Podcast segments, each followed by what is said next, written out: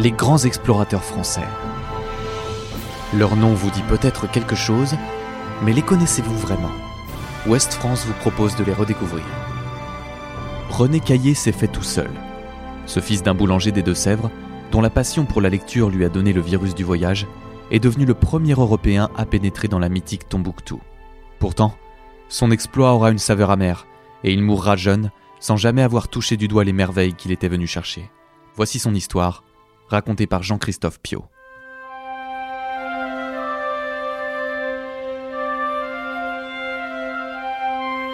Daniel Defoe ne l'aura jamais su, mais c'est en grande partie à son célèbre roman Robinson Crusoe que René Caillé doit son existence étonnante, un peu oubliée aujourd'hui.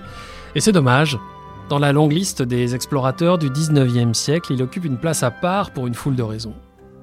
Première d'entre elles, il ne doit son parcours qu'à lui-même, rien, strictement rien ne le destinait à devenir le premier occidental, à pénétrer la légendaire cité de Tombouctou, et surtout à en revenir vivant. René Caillé naît en novembre 1799 dans un village des Deux-Sèvres. Son avenir n'est pas franchement rose. Son père est boulanger de métier, mais René ne le connaîtra jamais. Quatre mois avant la naissance de son fils, le père Caillé s'est fait arrêter pour un petit vol qui lui vaut 12 ans de bagne à Rochefort. Il y meurt en 1808, et comme sa femme le suit de près dans la tombe, voilà René orphelin. Dans son malheur, le gamin de la chance Recueilli par une grand-mère qu'il place bien vite comme apprenti chez un cordonnier, il reçoit assez d'instructions pour apprendre à compter, mais surtout à lire et à écrire. C'est la clé d'un monde entier, celui des livres à 12 ans. René plonge dans les grands récits d'aventure, ceux du capitaine Cook, de la Pérouse, de Bougainville. Un livre surtout ressort, un roman d'aventure vieux d'un siècle donc, Robinson Crusoe.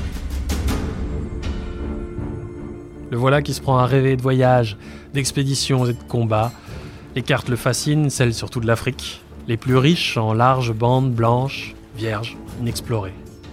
Dans le petit atelier de son patron, soir après soir, René se convainc que c'est sûr, ces terra incognita n'attendent que lui.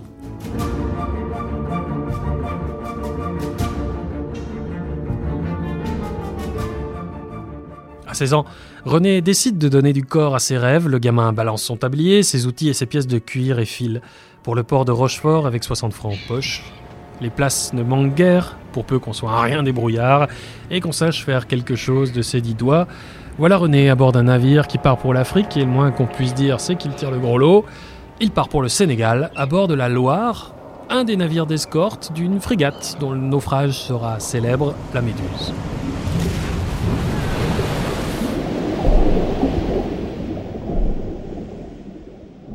René n'est pas à bord de la Méduse, il s'en tire sans une égratignure, mais le désastre l'a marqué.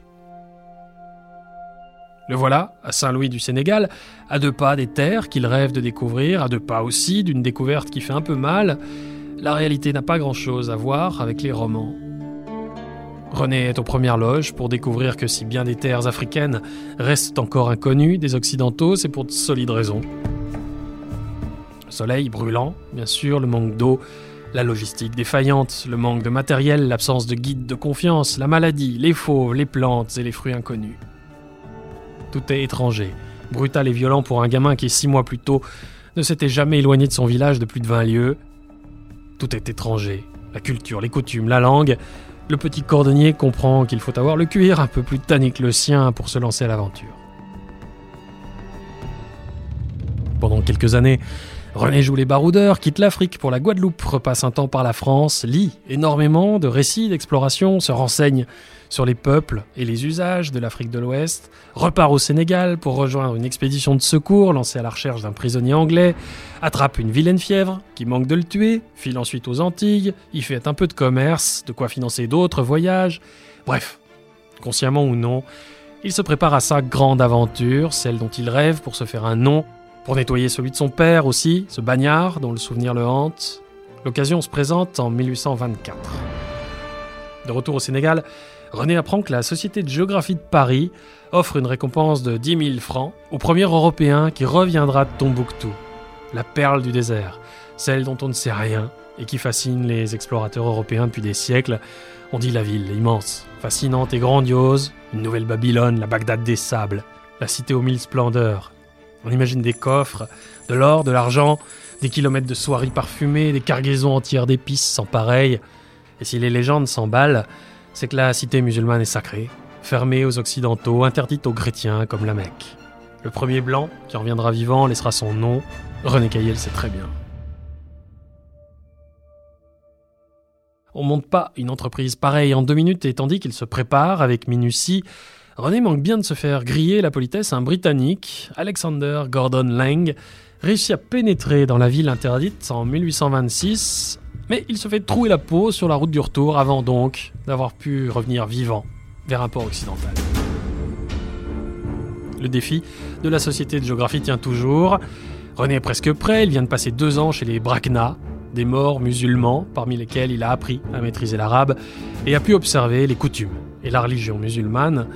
Reste à trouver l'histoire qui permettra à un petit Français aux yeux clairs d'approcher de Tombouctou. René se dit converti à l'islam, s'invente une autre vie que la sienne. En deux années, le commerce de l'indigo lui rapporte 2000 francs d'économie, de quoi financer l'aventure. Le 22 mars 1827, il écrit à un ami qu'il part enfin, heureux, dit-il, d'entreprendre le voyage après lequel il soupirait depuis si longtemps. Le voyage en question fait 1500 km à vol d'oiseau, bien plus évidemment sur le terrain. Le voilà au milieu d'une caravane, se présentant au grand jour comme un simple marchand. Il a porté avec lui des marchandises, du corail, du caramel, des mouchoirs, des couteaux, de la poudre, du tabac, du papier, quelques miroirs et un parapluie qu'on ne va pas tarder à retrouver. Le jour, il se conforme rigoureusement aux coutumes musulmanes, dès que l'occasion se présente, il s'écarte le temps de quelques dessins, de quelques relevés avec les outils de fortune qu'il a emportés, une boussole, un fil à plomb, une équerre, quelques règles. Le soir, sur les feuilles de papier qu'il glisse entre les pages du Coran qui ne le quittent pas, il note, observe, écrit ce qui l'entoure, en faisant mine de lire les textes sacrés, risquant à chaque instant d'être découvert. Je portais toujours dans mon sac mon arène mort, écrit-il, et combien de fois ai-je confié ce sac à des mains ennemies La progression est lente, pénible. René n'a jamais eu une constitution bien solide, les fièvres le reprennent. Un abcès au pied le torture, il attrape le scorbut, cette carence en vitamines qui lui ronge les gencives et les os, lui crève le palais. Il s'acharne pourtant, pas après pas, et finit par atteindre Djenné, à 200 km de Tombouctou. Il est épuisé, presque mourant, mais son parapluie lui sauve la vie, ce drôle d'outil qui protège à la fois du soleil et de la pluie, qui se plie et se déplie en un clin d'œil à la demande, amuse tant le chef local et son entourage qu'on lui accorde du temps, du repos et du secours. Il reste un dernier coup de rein. Le 20 avril 1828, René Caillé entre dans la ville dont il a tant rêvé et déchante aussitôt la perle du désert. N'est faite que de sable et de terre, pas de palais somptueux, pas de murailles immenses, pas de jardins splendides et odorants. Une simple suite de ruelles, quelques maisons de deux ou trois étages, des minarets isolés, un petit marché, quelques monuments notables mais décrépits. Il n'en retient qu'un long dédale d'ocre et de sable, de ruelles poussiéreuses. Il y reste pourtant plusieurs semaines au péril de sa vie, prend consciencieusement des dizaines de pages de notes, explore la ville et les mosquées, toujours habillé en commerçant converti. Le 4 mai 1828, René Caillé repart pour l'Europe, il lui faudra deux ans de souffrances à peine imaginables pour y parvenir sur une route plus dangereuse encore que celle qui l'a amené à Tombouctou. Il arrive pourtant au Maroc, à Fès, puis à Tanger. Et atteint enfin la France en 1830. Il ne se remettra jamais de son expédition, le corps trop abîmé par les épreuves subies, mais il a touché au but. La Société de géographie lui remet ses 10 000 francs, on épingle une légion d'honneur à son veston. Le fils du bagnard est un homme célèbre, respecté, pensionné, mais on l'oublie vite. De nouveaux exploits, de nouveaux voyages font oublier le sien. René repart dans sa région natale, se fait élire maire, rêve bien un peu de repartir, mais le paludisme en décide autrement. En 1838, le premier occidental à être entré dans Tombouctou meurt dans l'indifférence. Il n'avait pas 40 ans. Le plus ironique est ailleurs, dans cette vague déception qu'il frappa à son entrée dans Tombouctou. René Caillé rêvait de monuments de pierre et de métal.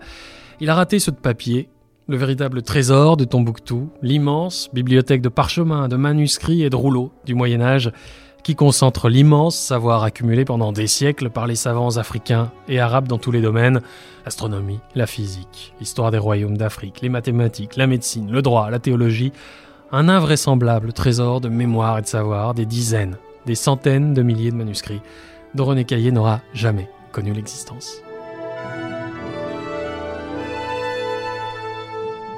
Retrouvez cet épisode ainsi que nos autres productions sur le mur des podcasts et aussi sur notre application Ouest France. N'hésitez pas à nous mettre 5 étoiles si vous avez aimé ce programme.